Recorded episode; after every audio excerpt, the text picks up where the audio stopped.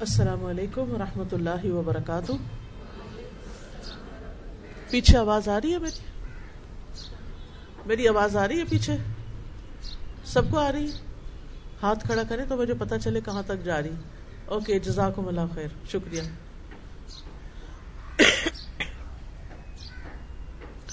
نحمد ونسلی علی رسول کریم اما بعد، فاعوذ باللہ من الشیطان الرجیم۔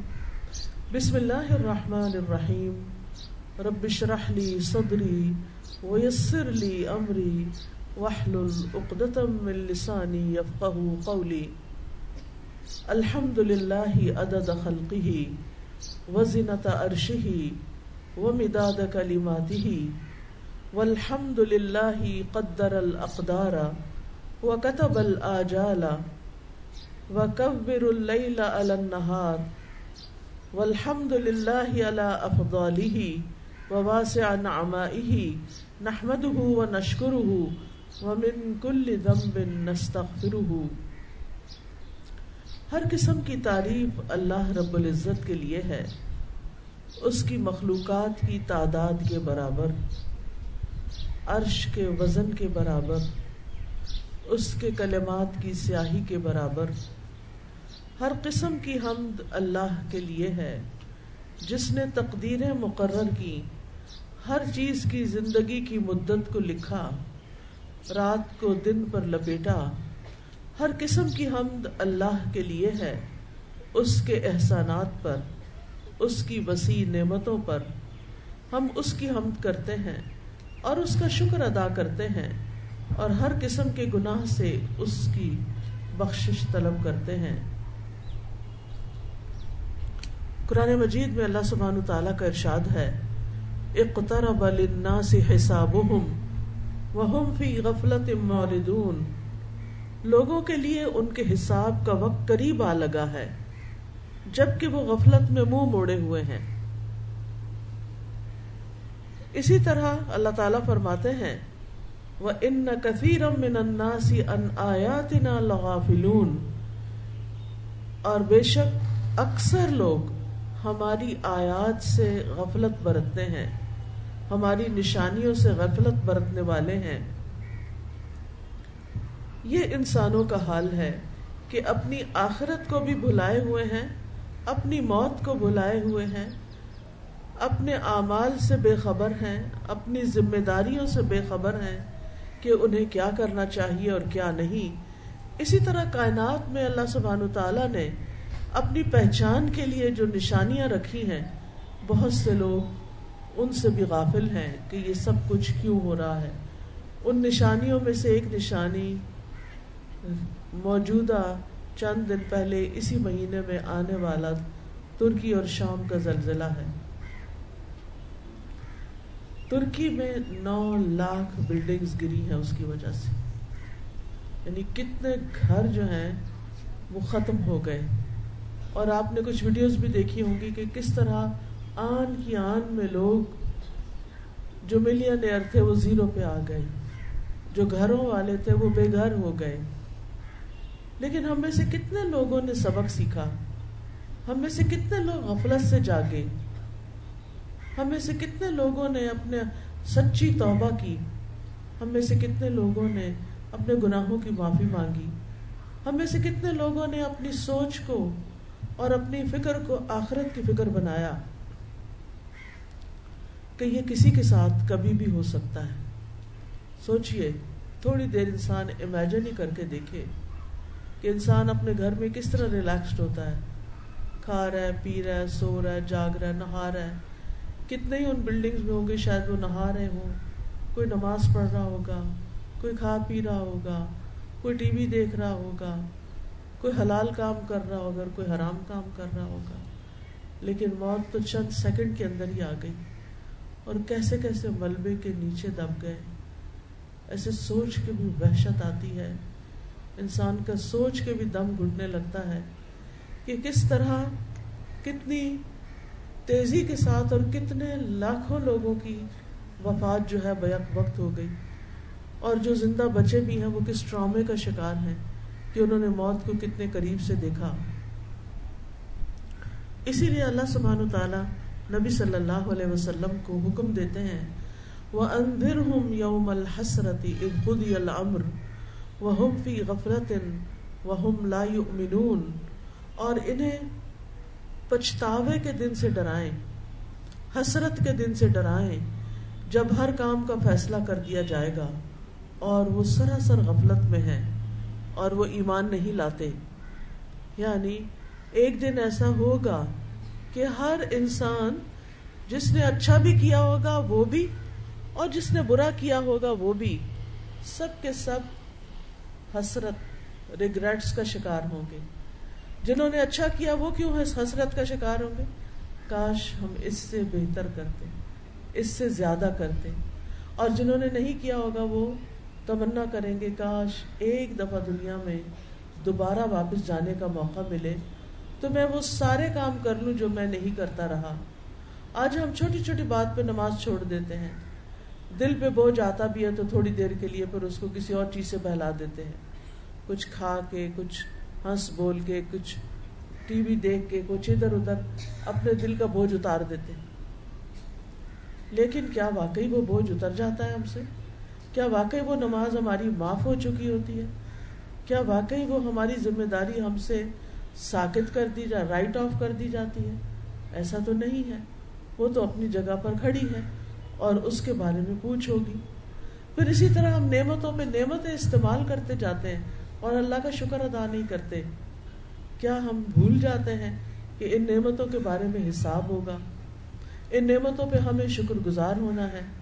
یوم النعیم اور تم سے اس دن نعمتوں کے بارے میں ضرور سوال کیا جائے گا کہ ان کو استعمال کر کے، ان کو کھا کے پھر اللہ کا شکر کتنا ادا کیا۔ اللہ کی طرف رغبت کتنی کی۔ اللہ کے رسول صلی اللہ علیہ وسلم کو حکم دیا گیا ود کر رب کفی نفس کا تدر ام وقی فتن ودون الجہری من القول۔ ودون الجہری من القول بالغدوب والآصال ولا تکم من الغافلین۔ اور صبح اور شام اپنے دل میں آجزی اور خوف اور بغیر بلند آواز کیے اپنے رب کا ذکر کیجیے اور آپ غافلوں میں نہ ہوں۔ لیکن ہم میں سے کتنے لوگ صبح شام کے اذکار کرتے ہیں؟ یعنی بہت سے لوگ مسائل میں بھی گھرے ہوتے ہیں۔ ان کو شدید ضرورت ہوتی ہے پروٹیکشن کی۔ ان کے پاس وقت بھی ہوتا ہے، لیکن شیطان ایسا حاوی ہوتا ہے کہ وہ بھول جاتے ہیں کہ انہوں نے صبح و شام اللہ کو یاد کرنا ہے اور یہ نماز کے علاوہ بھی ہے۔ غفلت کس حالت کا نام ہے؟ غفلت اصل میں کہتے ہیں کسی چیز کو بھول جانا اور اس کو توجہ نہ دینا امپورٹینس نہ دینا۔ انسان کے ذہن سے کسی چیز کا غائب ہو جانا۔ اور یہ عموماً کیوں ہوتا ہے؟ جب ہم کسی چیز کو امپورٹینس نہیں دیتے، اہمیت نہیں دیتے، تو وہ چیز ہمیں بھولنے لگتی ہے۔ غفلت کی دو قسمیں ہوتی ہیں۔ ایک ہے محمود غفلت محمود غفلت، اور ایک ہے غیر محمود غفلت مضموم غفلت۔ آپ کیوں اٹھ رہے نہ اٹھے ایک ہے محمود غفلت، ایک ہے محمود غفلت، پسندیدہ غفلت۔ وہ کیا ہے؟ کہ انسان اپنی ذات کے حقوق سے غافل ہو۔ دنیا سے اپنا حصہ لینے سے غافل ہو یعنی اس کو اتنی امپورٹینس نہ دے۔ اور اس طرح وہ ان لوگوں کو معاف کر دیا کرے جو اس کا حق نہیں دیتے۔ کیونکہ ہر انسان کے ساتھ کچھ نہ کچھ ایسا تجربہ ہوتا ہے کہ کچھ لوگ اس پہ زیادتی کر رہے ہوتے ہیں، اس کا حق مار رہے ہوتے ہیں۔ تو ایسے میں انسان اگر ان سے اس بات کو چھوڑ دیتا ہے، جھگڑا نہیں ڈالتا، معاف کر دیتا ہے، جانے دیتا ہے اس بات کو، تو یہ پسندیدہ ہے۔ یعنی سوال یہ پیدا ہوتا ہے نا کہ اللہ تعالیٰ نے غفلت بنائی کیوں؟ یعنی یہ انسان کو دی کیوں؟ وہ اس لیے نہیں دی تھی کہ ہم فرائض سے غافل ہو جائیں۔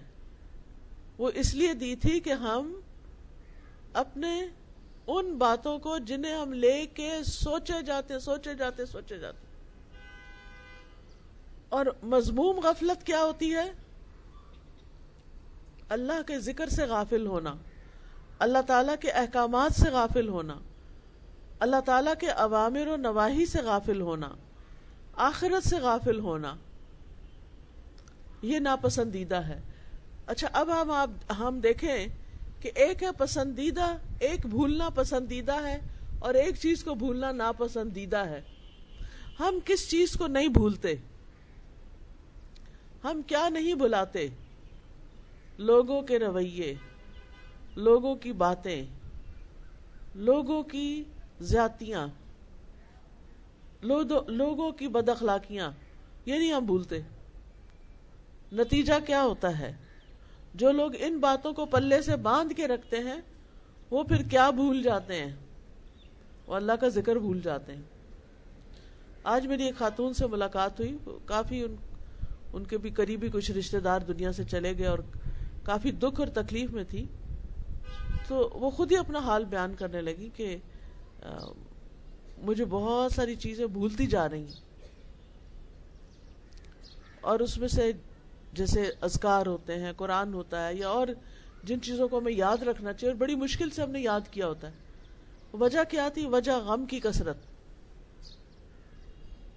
اب آپ دیکھیے، ٹھیک ہے، غم ہر ایک کو ہوتا ہے، لیکن ہمارے دین نے ہمیں اس کے بارے میں بھی اعتدال اختیار کرنے کو کہا ہے۔ وہ غم جو انسان کو اس کا اپنا آپ ہی بھلوا دے، اپنی ضروریات پوری کرنا بھلا دے انسان اللہ کا ذکر ہی بھول جائے، اللہ کے احکامات ہی بھول جائے، تو پھر یہ تو ناپسندیدہ ہے۔ لوگوں میں سے ناپسندیدہ، لوگوں میں سے مصیبت زدہ شخص کون ہے؟ یعنی کون شخص جو ہے، وہ بدقسمت ہے یا واقعی مصیبت میں ہے؟ ابن الجوزی کہتے ہیں، اشد الناس بلا ان لوگوں میں سب سے زیادہ آزمائش یا مصیبت میں وہ شخص ہے، المحجوبون ان اللہ جل جلالہ، جو اپنے رب کے بارے میں غافل ہے۔ جس کے اور رب کے بیچ میں ایک حجاب ہے۔ دل پہ غفلت کا پردہ پڑا ہوا ہے۔ نماز پڑھتے ہیں، رب کو نہیں یاد کرتے۔ جیسے وہ منافق کی نماز ہے نا، لا یذکرون اللہ الا قلیلا۔ کہ وہ نماز میں اللہ کو بہت کم یاد کرتے ہیں۔ اسی طرح وہ کہتے ہیں، ابن الجوزی کہتے ہیں، وہ اشد المحجوبین بلا ان اللہ لا یشر بانہ محجوب۔ اس سے بھی بڑھ کر مصیبت زدہ شخص وہ ہے کہ جو یہ نہ سمجھے، یہ نہ جانے کہ اس کے اور اللہ کے بیچ میں حجاب ہے۔ وہ اللہ سے غافل ہے، وہ اللہ سے دور ہے۔ یعنی جس کو یہ احساس ہے کہ میرے اور اللہ کے بیچ میں دوری ہو گئی ہے، وہ تو کچھ کرے گا نا، ہاتھ پاؤں مارے گا۔ کچھ قرآن پڑھے گا، کچھ ذکر کرے گا کچھ نماز پڑھے گا، کچھ روئے دھوئے گا، حتیٰ کہ اس کے دل کی کیفیت واپس لوٹ آئے گی۔ لیکن جس کو یہ احساس ہی نہیں کہ وہ اتنے بڑے خسارے میں ہے وہ تو پھر ہمت بھی نہیں کرے گا، کچھ محنت بھی نہیں کرے گا، اس طرف سے سوچے گا بھی نہیں۔ تو جو شخص یہ نہیں سوچتا کہ وہ ایمان بڑھانے کا ضرورت مند ہے یا اس کو اپنا ایمان بڑھانا چاہیے، یا اس کو یہ ضرورت محسوس نہیں ہوتی، اس کو احساس اور شعور نہیں ہوتا کہ اس کا اللہ تعالی کے ساتھ اور گہرا تعلق ہونا چاہیے اور جس کو یہ خیال نہیں آتا کہ وہ اللہ تعالی کے آگے جب جھکتا ہے تو کس حال میں جھکتا ہے؟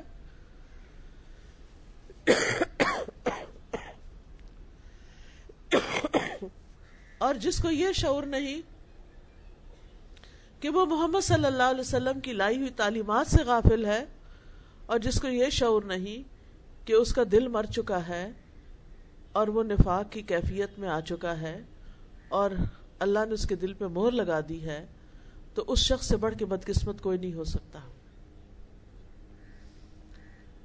انسان خطا کا پتلا، انسان سے غلطی ہو جاتی۔ غلطی ہونا ایک چیز ہے، لیکن غلطی کے بعد توبہ کرنا، استغفار کرنا، اللہ کے آگے رونا، اپنی غلطی کو فوراً مان لینا، انسان کے حق میں ہوئی ہو تو سوری کر لینا، معافی مانگ لینا، اور اس کے اس کے اندر اپنے اندر کوئی آر محسوس نہیں کرنا۔ تو ایسی صورت میں انسان کے لیے بچنے کے چانسز ہیں۔ اب یہ ہے کہ یہ پتا کیسے چلے کہ ہم غافل ہیں؟ کن باتوں سے پتا چلے گا کہ ہم غفلت کا شکار ہیں یا ہمارے دل پہ مور لگ گئی ہے یا ہمارا دل اللہ سے دور ہے یا ہمارا تعلق اللہ سے مضبوط نہیں؟ اس میں نمبر ون، اطاعت کے کاموں میں سستی آنا۔ نماز میں سستی صدقات میں سستی، حقوق لباد میں سستی، ہر چیز میں سستی، پیچھے رہنا۔ دوسری چیز ہے گناہوں کو حقیق سمجھنا۔ غلط کام کرنا اور ان کو برا ہی نہ سمجھنا۔ اب آپ دیکھیں، ہم میں سے کتنے لوگ ہیں جن کو بہت سارے اللہ تعالیٰ کے یا رسول اللہ صلی اللہ علیہ وسلم کی طرف سے آئے ہوئے احکامات پتہ ہیں، لیکن وہ ان کو they take it very lightly کیوں؟ کہتے اس سے کیا فرق پڑتا ہے؟ نہیں، آپ کے نزدیک فرق نہیں پڑتا، لیکن حقیقت میں بہت بڑا فرق پڑتا ہے۔ اب دیکھیں، مثلا آپ کسی کو کوئی کام کہتے ہیں، وہ ایک دم بلنٹلی کہہ دیتے نہیں، مجھے، میں نہیں کر سکتا۔ آپ کو فرق پڑتا ہے؟ اور اگر وہ آپ کا اپنا ہی بچہ ہو، جس پر آپ کے احسانات بھی ہوں، اور وہ آپ کو آگے سے انکار کر دے، نہیں میں نہیں کر سکتا۔ تو آپ کو کیسا لگے گا؟ اللہ سبحان تعالیٰ کے ہم پر کتنے زیادہ احسانات ہیں۔ اور جب اللہ تعالیٰ ہمیں کسی ایک کام کی طرف بلاتے ہیں، کسی نیکی کی طرف بلاتے ہیں، اور ہم کہیں کہ ابھی میرا موڈ نہیں، ابھی میرا دل نہیں، ابھی میں نے اس پہ پڑھا نہیں، ابھی میں اس کو جانتا نہیں، تو آپ سوچئے کہ پھر اللہ تعالیٰ کے یہاں بندے کا کیا مقام رہے گا۔ عبداللہ بن مسعود کہتے ہیں کہ مومن اپنے گناہوں کو ایسے محسوس کرتا ہے جیسے وہ کسی پہاڑ کے نیچے بیٹھا ہو۔ بوجھل اور ڈرتا ہے کہ یہ پہاڑ اس کے اوپر نہ گر جائے۔ اور بدکار اپنے گناہوں کو مکھی کی طرح ہلکا سمجھتا ہے کہ وہ اس کے ناک کے پاس سے گزری اور اس نے اپنے ہاتھ کے اشارے سے اس کو اور دور بگا دیا۔ یہ فرق ہے۔ غافل انسان کی ایک اور پہچان کہ وقت کو غیر مفید کاموں میں استعمال کرتا ہے۔ ان امپورٹنٹ کاموں میں۔ ان نیسسریلی اپنے لیے کوئی مصروفیت ڈھونڈ لیتا ہے، جس کا کوئی اس کو فائدہ نہیں ہوتا۔ نہ دین میں، نہ دنیا میں۔ لیکن کامیاب مومنوں کی علامت کیا ولدین من لغوی موردون کہ وہ لغ چیزوں سے، فضول چیزوں سے، بیکار کے کاموں سے کیا کرتے ہیں؟ اعراض برتتے ہیں۔ اس طرف جاتے ہی نہیں ہیں۔ ابن مسعود کہتے ہیں میں اس بندے کو پسند نہیں کرتا جسے میں بالکل فارغ دیکھتا ہوں۔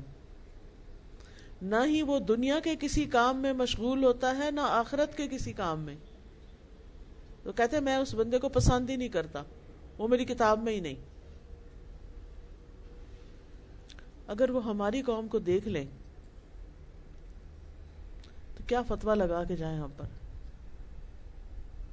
آپ بازار سے گزرتے ہیں دکانوں کے آگے لوگ بیٹھے ہیں۔ ٹھیک ہے، وہ گاہک کا انتظار کر رہے ہیں۔ لیکن اس ٹائم کو بھی تو کسی اچھے کام میں استعمال کیا جا سکتا ہے۔ دکان کی حالت بہتر بنائی جا سکتی ہے، باہر کا حال بہتر بنایا جا سکتا ہے۔ لیکن ہمارے اوپر ایک سستی اور ایک غفلت چھائی ہوئی ہے۔ ہمیں احساس بھی نہیں کہ یہ کوڑا جس کو ہم گلیوں بازاروں میں پھینک دیتے ہیں، یہ دوبارہ اڑ کے ہمارے ہی کھانے میں اور ہماری آنکھوں میں اور ہماری سانس کے ذریعے، ہمارے ہی لنگز میں پہنچ جاتا ہے۔ آپ کو نہیں، میں نے تو بڑی دور اپنا پھینکا تھا وہ۔ آپ نے کہیں اور پھینکا اور کسی اور نے آپ کے دروازے پھینکا۔ بات تو ایک ہی ہو گئی نا۔ اس کا کوڑا ہو یا آپ کا ہو۔ تو یہ چھوٹی چھوٹی چیزوں یعنی گندگی دیکھ کے ٹس سے مس نہ ہونا، ہلنا ہی نہ اور احساس ہی نہ ہونا کہ حالانکہ یہ تہارت نصف ایمان ہے۔ اسی طرح ابن مسعود کہتے ہیں، آخری زمانے میں کچھ لوگ ایسے آئیں گے۔ ان کے افضل اعمال یہ ہوں گے کہ آپس میں ایک دوسرے کو ملامت کرنا۔ ان کا نام سست لوگ رکھ دیا جائے گا۔ کرے کرائیں گے کچھ نہیں، صرف ایک دوسرے کو ملامت کرتے رہیں گے۔ پھر غفلت کی ایک اور وجہ، صرف دنیا کا علم ہونا اور اسی کی فکر ہونا، نہ آخرت کا علم، نہ آخرت کی فکر۔ اللہ تعالیٰ فرماتے ہیں فعارد امن طول ان ذکرنا ولم يرد الا الحیات الدنیا ذالک مبلغهم من العلم ان ربک هو عالم بمن بمن ضل عن سبیلہ وهو عالم بمن اهتدى۔ لہذا جو شخص ہمارے ذکر سے منہ موڑتا ہے، آپ اس کی پرواہ نہ کیجیے ایسا شخص دنیا کی زندگی کے سوا اور کچھ نہیں جانتا بےچارا لا علم آخرت سے۔ ان کے علم کی پرواز بس یہاں دنیا تک ہی ہے۔ بلا شبہ آپ کا رب خوب جانتا ہے کہ کون اس کی راہ سے گم ہو گئے اور کون ٹھیک رستے پہ چل رہا ہے۔ رب کے پاس تو سارا ہی علم ہے اور وہ خوب خبر لے لے گا۔ تو غفلت کا سب سے بڑا سبب دنیا پرستی ہے۔ دنیا کی محبت ہے۔ پھر لہ و لاب میں مبتلا ہونا، کھیل تماشوں سے دلچسپی ہونا۔ پھر متا الغرور سے بہت محبت ہونا، دھوکے کے سامان سے۔ دنیا کی لالچ اور ہرس رکھنا اور اس میں ایک دوسرے سے آگے بڑھنے کی فکر کرنا۔ لمبی آرزویں دل کا کسی اور کی محبت میں مشغول ہو جانا۔ ابن قیم کہتے ہیں، سینے کی تنگی کے بڑے اسباب میں سے ایک سبب اللہ سبحانہ و تعالی سے اعراض کرنا ہے، اور اللہ کے سوا دل کا کسی اور سے وابستہ ہو جانا ہے، ذکر سے غافل ہو جانا اور اللہ کے سوا کسی اور سے محبت کرنا ہے۔ کیونکہ ولدین آمنو اشد للہ، جو لوگ ایمان لائے، وہ اللہ کی محبت میں سب سے زیادہ شدید ہوتے ہیں۔ پھر غفلت کا ایک سبب قرآن سے رو گردانی قرآن نہیں پڑھنا، قرآن سے کوئی تعلق نہیں۔ پھر اللہ کے ذکر کی مجلسوں سے دور ہونا۔ پھر گناہوں کی کثرت۔ پھر ایک اور بڑا اہم سبب ہے خواہشات کی پیروی کرنا۔ خواہشات کو اپنا امام بنا لینا۔ خواہشات میں نبی صلی اللہ علیہ وسلم نے جن دو چیزوں کے بارے میں اپنی امت کو فتنے میں پڑھنے سے کا فکر کیا تھا، وہ کھانا، کھانے پینے کے بارے میں یعنی زبان اور شرمگاہ سے متعلق تھی۔ کہ لوگ ان دو چیزوں کے لذت کے لیے بہت فکر کریں گے، بہت کچھ کریں گے، لیکن باقی کرنے کے کام نہیں کریں گے۔ تو قرآن مجید میں آتا ہے ومن اضل ممن اتبع هواه بغیر هدى من اللہ اس سے زیادہ گمراہ کون ہو سکتا ہے جو اللہ کی ہدایت کو چھوڑ کر محض اپنی خواہش کے پیچھے لگا ہوا ہو؟ وہ سبھی سے بڑھ کر گمراہ ہے۔ اللہ سبحانہ تعالیٰ نے اپنے پیغمبر داؤد علیہ السلام سے فرمایا، ولا تتبع الهوى فيضلك عن سبيل الله۔ خواہش نفس کی پیروی نہ کرنا۔ ورنہ یہ بات تمہیں اللہ کی راہ سے بہکا دے گی۔ رسول اللہ صلی اللہ علیہ وسلم نے فرمایا، مجھے اپنی امت کے بارے میں صرف تین چیزوں کا ڈر ہے۔ بخیلی، جس کی اطاعت کی جائے۔ خواہش نفس، جس کی پیروی کی جائے۔ اور گمراہ امام۔ آپ نے یہ بھی فرمایا کہ انقریب میری امت میں ایسے لوگ ہوں گے جو طرح طرح کے کھانے رنگ برنگے مشروب طلب کریں گے کہ وہ لے آؤ، وہ لے آؤ۔ اور طرح طرح کے کپڑے پہنیں گے، لیکن گفتگو میں بے احتیاطی کریں گے۔ گفتگو میں بے احتیاطی کریں گے، سوچ کے نہیں بولیں گے۔ اور طرح طرح کی سواریوں پہ سوار ہوں گے، وہ میری امت کے بدترین لوگ ہوں گے۔ پھر اسی طرح بری دوستی اور برا ماحول۔ بری دوستی اور برا ماحول جو ہے، وہ انسان کو اللہ کے رسول صلی اللہ علیہ وسلم کے راستے سے ہٹا دیتا ہے۔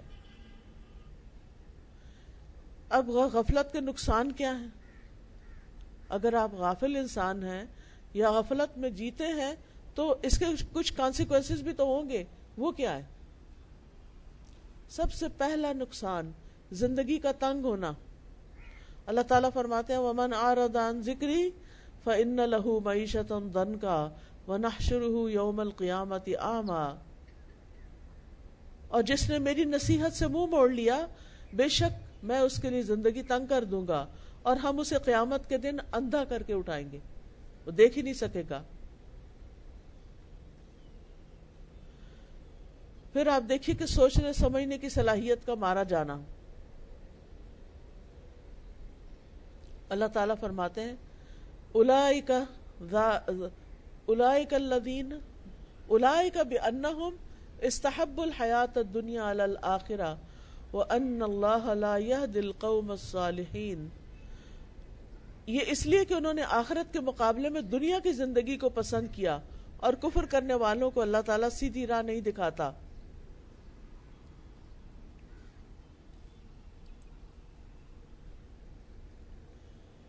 پھر ایک اور چیز یہ کہ جب انسان اللہ سے غافل ہوتا ہے نا، آخرت سے غافل ہوتا ہے، اپنے مقاصد سے غافل ہوتا ہے، تو شیطان اور برے ساتھی اس پہ حملہ آور ہو جاتے ہیں۔ وہ اس کے ساتھی بن جاتے ہیں۔ وہ اس کو یعنی کہ اس کے ساتھ جمع ہو جاتے ہیں۔ نتیجہ کیا ہوتا ہے؟ کہ پھر انسان نیک ساتھیوں سے، اچھے لوگوں سے اور دور ہو جاتا ہے۔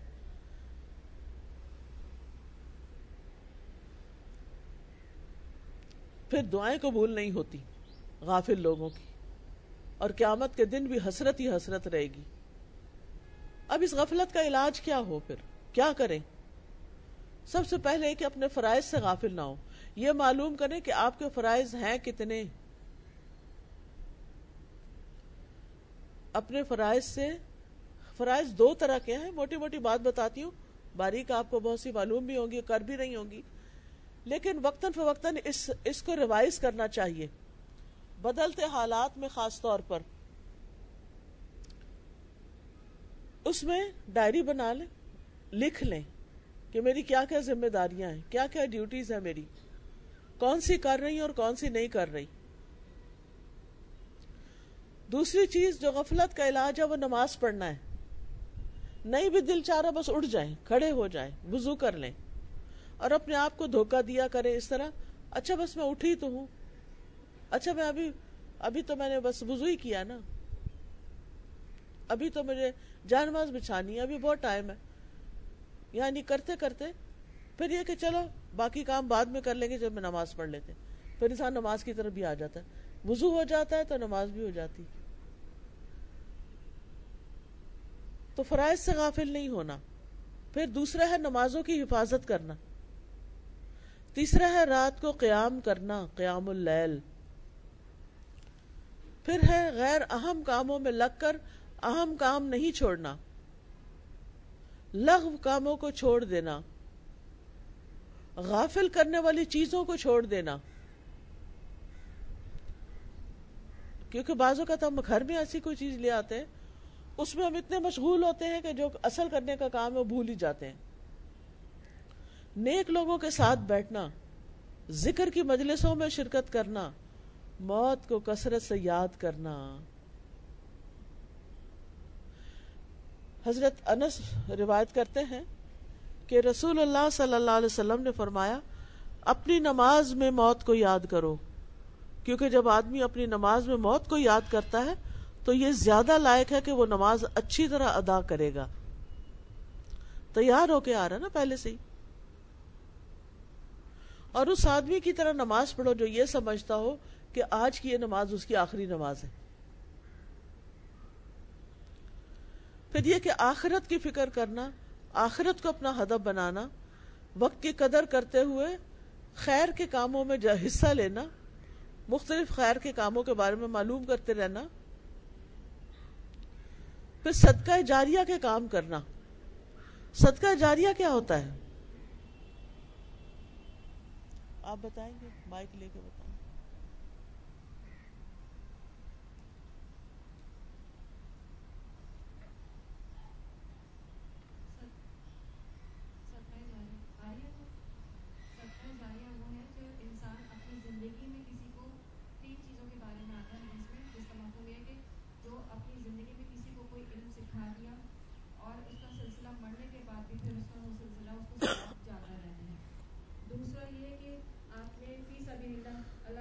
راستے پہ جو بھی مثلاً کوئی درخت لگائے ہیں، کسی کا کہیں پہ کنواں لگوا دیا، پانی کا، یا کوئی نل لگوا دیا، کولر رکھوا دیا، اس اس طرح کے جو یہ ویلفیئر ٹائپ کے کام ہوتے ہیں، یہ سارے الحمد للہ ہمارے دائرے میں ہوتے ہیں، تو یہ سارے کام بھی یہاں جو ہے وہ مرنے کے بعد بھی اگر جو بھی اس کو استعمال کرے گا، کہیں سے وہ اس کولر کو لگا دیا یا اس کنویں کو کھدوا دیا، تو مرنے کے بعد بھی وہ میت کو اس کا ثواب جاتا رہتا ہے۔ اور تیسری چیز یہ کہ وہ نیک اولاد جو اس کے لیے دعائیں کرتی ہے جس زندگی میں اور مرنے کے بعد اس کا سلسلہ جاری ہے جزاک اللہ خیر۔ رسول اللہ صلی اللہ علیہ وسلم نے فرمایا کہ مومن کو اپنی وفات کے بعد جو اس کے عمل اور اچھائیاں ملتی رہتی ہیں بعد میں بھی جس کی تعلیم اس نے شکریہ رسول اللہ صلی اللہ علیہ وسلم نے فرمایا، مومن کو اپنی وفات کے بعد جو عمل اور اچھائیاں پہنچتی ہیں، ان میں سے یہ بھی ہیں۔ وہ علم جس کی وہ تعلیم دے دنیا میں، اور اسے پھیلائے۔ یعنی دونوں کام۔ ادھر یو ٹیچ یور سیلف اور spread the knowledge spread the word چاہے لکھ کے، چاہے آپ آڈیو سے، چاہے کسی بھی طریقے سے۔ نیک اولاد جو اپنے پیچھے چھوڑے۔ وہ ماں باپ کے لیے دعائیں کرتی ہے قرآن مجید کا نسخہ جو کسی کو وراثت میں ملا اور وہ پڑھنا شروع ہو گیا۔ آپ کے ابا کا قرآن تھا، آپ نے پڑھنا شروع کیا۔ اب وہ تو فوت ہو چکے ہیں، لیکن جو آپ قرآن ان کے نسخے پہ پڑھ رہے ہیں، اس کا ثواب ان کو جا رہا ہے۔ مسجد جو انسان نے تعمیر کی، مسافر خانہ جو انسان نے قائم کیا۔ اب مسافر خانہ کا ایک میں آپ کو بہترین آلٹرنیٹ بتاتی ہوں، اور وہ ہے ہاسٹل ہاسٹل بنانا۔ اسٹوڈینٹس کے لیے اپنے گاؤں، گوٹھوں وغیرہ سے نکل کے آ کے ہاسٹل میں رہ کے، کیونکہ وہ مسافر ہے نا، ان کا اپنا گھر جو کو نہیں ہے۔ تو ہاسٹل میں رہ کے آپ ان کو تعلیم دیتے ہیں اور خاص طور پہ دین کی تعلیم دیتے ہیں۔ تو یہ بہت بڑے ثواب جاریہ کا کام ہے۔ آج کے دور میں مسافر خانے اس طرح نہیں رہے جیسے پہلے ہوتے تھے۔ لیکن اس طرح کے مسافر خانے آپ بنا سکتے ہیں۔ نہر جو اس نے جاری کی، صدقہ جو اس نے اپنی زندگی میں صحت کی حالت میں نکالا، ان سب کا ثواب اس کی موت کے بعد بھی اس کو ملتا رہتا ہے۔ اسی طرح صدقہ جاریہ سے مراد خیر اور بھلائی کے ان کاموں میں مال خرچ کرنا ہے جن سے لوگوں کو فائدہ پہنچے۔ جیسے مسجد مسجد، اسکول مدرسہ مسافر خانہ ہسپتال کی تعمیر، کوئی دوائی بنانا، پانی پلانے کا انتظام کرنا، کنواں کھدوانا، سایہ دار، پھل دار، درخت لگوانا، یہ سارے کام صدقہ جاریہ کے کام ہیں۔ اسی طرح ایک اور روایت میں آتا ہے، رسول اللہ صلی اللہ علیہ وسلم نے فرمایا، سب سے افضل صدقہ یہ ہے کہ اللہ کی راہ میں کسی خیمے کا سایہ مہیا کرنا۔ یعنی جو فی سبیل اللہ مجاہد جاتے ہیں اللہ کے راستے میں لڑنے کے لیے، تو ان کے لیے خیمے کا سایہ مہیا کرنا۔ یا اللہ کی راہ میں کوئی خادم ہبا کرنا۔ اللہ کی راہ میں کوئی خادم مہیا کرنا۔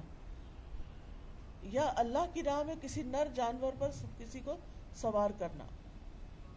پھر مسجد بنانا، پانی کا انتظام، درخت لگانا، مسافروں کی ضروریات کا خیال، یتیم اور مسکین پہ خرچ کرنا، یہ ساری چیزیں انسان کے اعمال کی بلندی کا باعث بنتی۔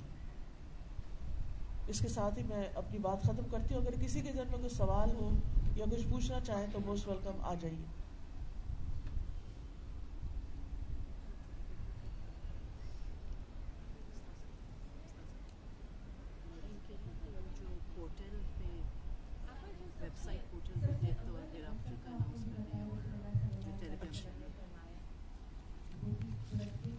ہاں جی؟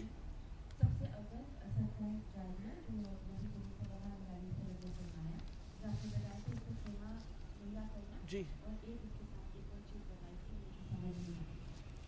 یعنی اللہ کے راستے میں خیمہ مہیا کرنا؟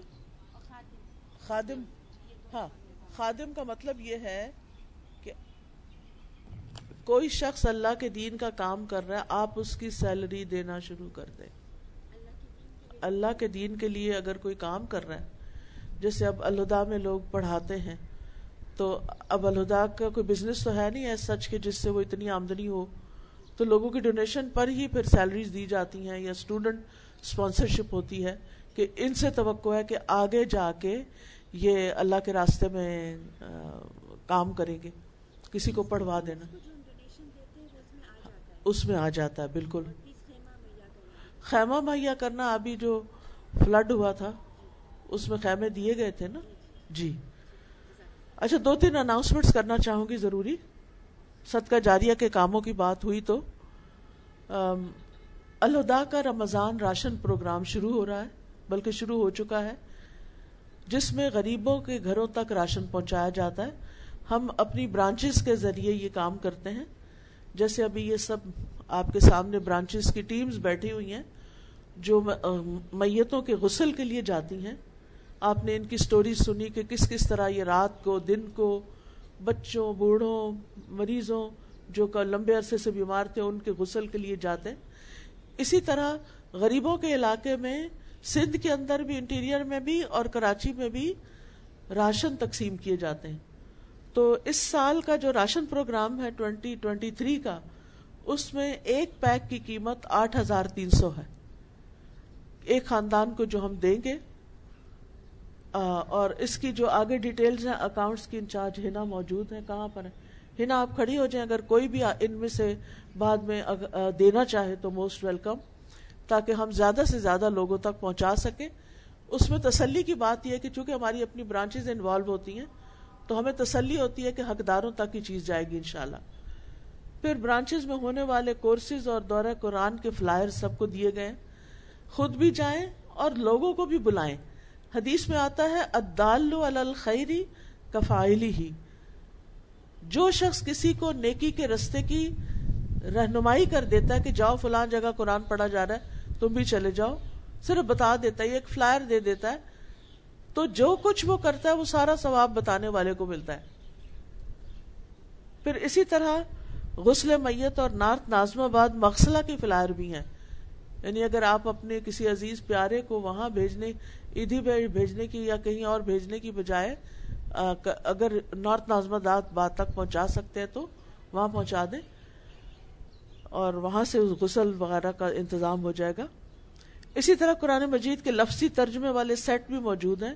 آپ لوگ خرید سکتے ہیں اسٹال لگا ہوا ہے، تاکہ زیادہ سے زیادہ لوگ آگے رمضان آ رہا ہے نا تو آپ کبھی اکثر دورہ قرآن سنتے ہیں، سننا بھی اچھا ہے۔ لیکن پڑھنے کی بھی کوشش کریں کہ عربی پڑھیں، ساتھ اردو ترجمہ پڑھیں۔ اس دفعہ یہ بھی ایک ٹارگٹ رکھے اپنا۔ تو اس کے لیے قرآن مجید لفظ لفظ ترجمے کے موجود ہیں۔ آپ وہ اپنے لیے بھی لے سکتے ہیں، اوروں کو بھی دے سکتے ہیں۔ یہ ثواب جاریہ کا کام ہے۔ اللہ تعالیٰ ہماری مدد کرے۔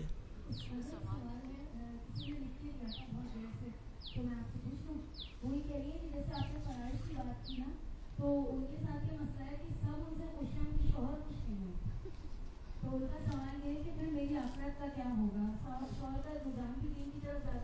شوہر کس بات پہ ناراض ہوتے ہیں؟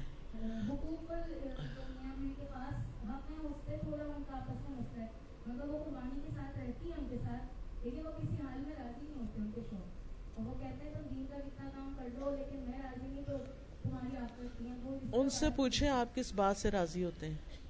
اگر وہ راضی جانون چیز پر ہیں پھر تو ان کو بات ماننی چاہیے ان کی۔ لیکن اگر وہ ایسا مطالبہ کرتے ہیں جو شریعت میں منع ہے، تو پھر تو ان پہ نہیں، پھر تو ظاہر اللہ تعالیٰ دیکھ رہے اللہ تعالیٰ ایسا ظالم ہے نوز باللہ کے وہ سب کچھ کر رہی ہیں اور اللہ تعالیٰ کو نظر نہ آئے۔ اللہ تعالیٰ تو ظاہر اور باطن سب کچھ دیکھتا ہے۔